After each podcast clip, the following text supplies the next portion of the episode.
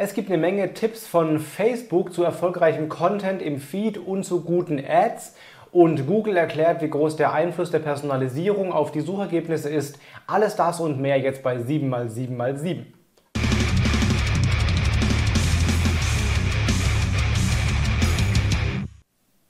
Herzlich willkommen zu 7x7x7. Mein Name ist Felix Beilharz. Du bekommst jetzt in circa 7 Minuten die wichtigsten 7 News aus dem Online-Marketing der letzten 7 Tage.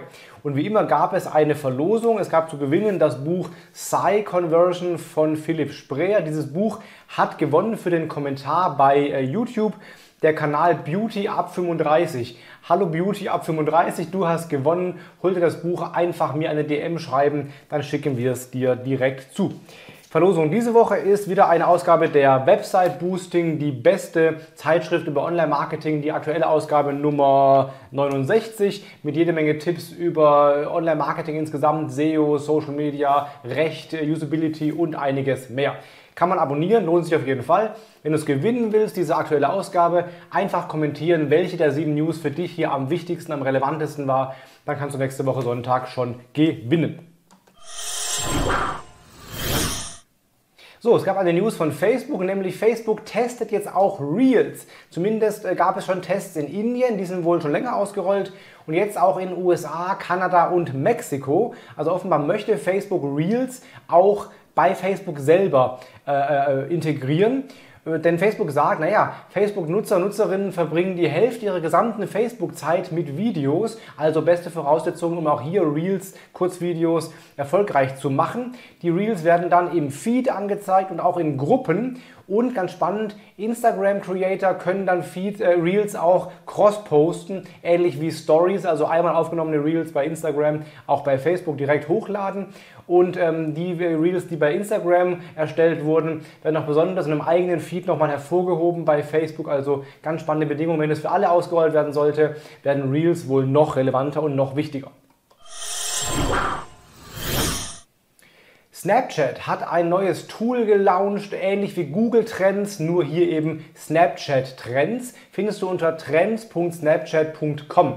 Das zeigt dir an, zu jede Menge, eigentlich zu allen Keywords, die du eingeben kannst, wie äh, die trenden, wie die Suchanfragen quasi trenden. Allerdings nur äh, USA, Kanada, UK und Australien, zumindest momentan. Aber für so ein Gefühl zu kriegen, für Themen bei Snapchat schon mal ganz spannend. Siehst du also einen Trendverlauf, kannst du dir angucken, wie bei Google Trends so ähnlich auch. Und du kannst auch vergleichen zwischen zwei Keywords, wie die Trendverläufe äh, aussehen. Und das Tool zeigt dir auch dann ausgewählte Snaps an, die erfolgreich waren zu diesem jeweiligen Keyword. Und du siehst auch, was aktuell am stärksten trendet. Also schau mal rein bei trends.snapchat.com. Dann hat Facebook zwei Studien oder zwei Analysen veröffentlicht. Die erste gibt Insights in guten Feed-Content. Die Studie heißt Widely, Widely Viewed Content Report und zeigt dir an, was die Nutzer am häufigsten im Newsfeed gesehen haben. Ganz spannend für Marketer. Auch hier wieder nur der USA-Fokus, aber wird hier ganz ähnlich aussehen. Die Studie sagt, dass ähm, 57% der, äh, der Inhalte im Feed Posts von Freunden oder anderen abonnierten Personen war. Also sehr stark Fokus auf die Persönlichkeiten, was sie ja eigentlich auch machen wollten in den letzten Jahren. 19% waren Gruppenpostings äh, und 14% Seiten. Immerhin ein Drittel ungefähr kannst du als Marketer äh, ab, abgreifen, plus die Ads natürlich. Nur 13% der Views entfallen auf Posts mit Links. Also ja, nach wie vor, Facebook will halt keine Linkschleuder mehr sein. Es spricht nichts dagegen, Links zu posten, aber es wird ja nicht mehr die große Reichweite geben wie früher. Sie haben auch gesagt, was die meist... Ähm, die meist äh, gesehenen Domains im Newsfeed waren. Das waren YouTube unter anderem, Amazon, UNICEF, GoFundMe, Twitter, Tenor.co, na, die gibt es wahrscheinlich, TikTok und Spotify waren so die Top 8 der meisten äh, angesehenen oder meisten ausgespielten Domains im ähm, Newsfeed von Facebook.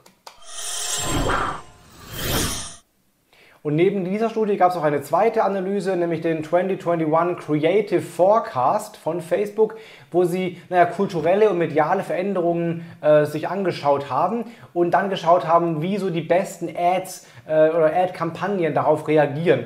Dafür haben sie 100 globale Kampagnen ausgewertet und geschaut, was machen denn die was kann man denn da für Trends daraus ableiten. Und da hat Facebook so fünf Kern, Kernthemen, Kerntipps oder Kerntrends auch analysiert. Das erste war, dass man inklusive Kampagnen erstellen soll, also gerne auch verschiedene Geschlechter, verschiedene Hautfarben und so eben mischen, dass alle sich auch einbezogen fühlen. Das scheint besser zu performen als so, ja, so äh, einseitige Kampagnen. Dann Edutainment scheint ein großes Thema zu sein, also Werbung zu mischen mit Nutzwert, aber auch Unterhaltung, also Weiterbildung mit Spaßfaktor, scheint auch in Ads gut zu funktionieren. Dann ganz klar das Thema Purpose. Sie nennen das äh, eine Idee verkaufen. Also soll es eben mehr verkaufen als nur ein Produkt, sondern eben eine dahinterstehende ja, Idee, einen Purpose eben. Sie raten dazu, die Sprache der Plattform zu sprechen, eben in der Bildsprache, in den Trends, die man so mitnimmt, vielleicht auch im Wording und so weiter. Und dass man die Kunden selbst entdecken lässt. Also Facebook möchte eben immer mehr eine Discovery-Plattform sein, wo dann die Kunden selber sich äh, neue Produkte finden und auch dann sich entsprechend einarbeiten und eindenken können. Es war lange Zeit sehr umstritten, wie groß der Einfluss von Personalisierung von Suchergebnissen bei Google wirklich ist. Hat man früher mal gedacht, dass irgendwie zukünftig ähm, jeder sein eigenes Google-Ergebnis bekommt, was auf ihn zugeschnitten ist quasi. Und das war eben unklar, ob das wirklich so ist oder nicht. Und da gibt es eine neue Aussage von äh, Google, nämlich, die haben gesagt, das ist viel weniger, als man denkt. Also ganz, ganz wenig Einfluss nur von Personalisierung. Ähm, die, die, Aussage war extrem gering und recht selten. Also wenig Einfluss und dann auch noch äh, selten ausgespielt. Wichtiger ist äh, der Ort des Nutzers und auch die Sprache. Das äh, wirkt sich viel mehr auf die äh, Rankings aus, die, die ich sehen kann, als die Personalisierung, die Google auf mich zuschneidet. Unterschiede gibt es zum Beispiel, wenn ich, wenn ich auf verschiedene Datencenter zugreife, sehe ich andere Rankings vielleicht leicht zumindest oder auch bei den Geräten. Das Smartphone kann andere Rankings anzeigen als vielleicht Desktop, aber der Einfluss meiner Person als Nutzender, der ist relativ gering. Dann gibt es offenbar eine neue Entwicklung bei Instagram, nämlich sie planen wohl eine In-Chat-Suche in Instagram Direct. Ja, das kennen wir alle, wir haben vielleicht einen langen Chatverlauf und wollen mal irgendwie darin was suchen, geht aber nicht. Ja, geht bei Facebook und Co., aber halt nicht bei Instagram. Das scheint aber zu kommen. Äh, es gibt ja Screenshots aufgetaucht, wo eine Suchleiste in einem Direct Message Chat ähm, zu sehen war. Und zwar scheint es so zu sein, dass wenn du runterscrollst, sieht man den nicht. Wenn du wieder hochscrollst und quasi eine Suche angedeutet wird, dann soll offenbar dieser, dieser äh, Suchbalken da angezeigt werden. Es gibt noch keine offizielle Bestätigung dafür, aber das zumindest mal könnte sein, dass wir, dass wir demnächst eine In-In-Chat-Suche bei Instagram Direct haben, was ich persönlich sehr sinnvoll finde.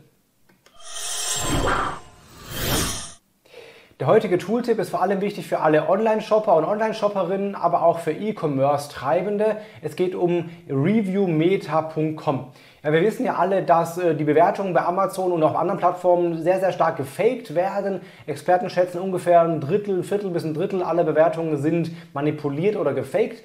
Und Review Meta versucht das zu erkennen und rauszurechnen. Das heißt, du kannst dort einfach einen Link zu dem Amazon-Produkt eintragen und dann äh, rechnen die eben raus die Bewertungen, die nach Fake aussehen, anhand von verschiedensten Kriterien. Und dann siehst du eben, die Gesamtbewertung war vielleicht 4,5 Punkte, klingt gut, aber wenn man die vermutlichen Fakes zumindest rausrechnet, kommt vielleicht eine 2,9 bei raus oder so, dann hast du vielleicht ein realistischeres Bild der Bewertung und kannst ein bisschen aufgeklärter entscheiden, ob sich ein Kauf vielleicht lohnt oder nicht. Das waren die heutigen 7x7x7 Online Marketing News. Wenn es dir gefallen hat, wie immer, lass mir gerne einen Daumen da, lass ein Abo da und lass einen Kommentar da. Wenn du die Website Boosting gewinnen willst, dann sehen wir uns nächste Woche Sonntag um 17 Uhr wieder hier. Hab eine schöne Woche, hau rein, bleib gesund, dein Felix Beilharz.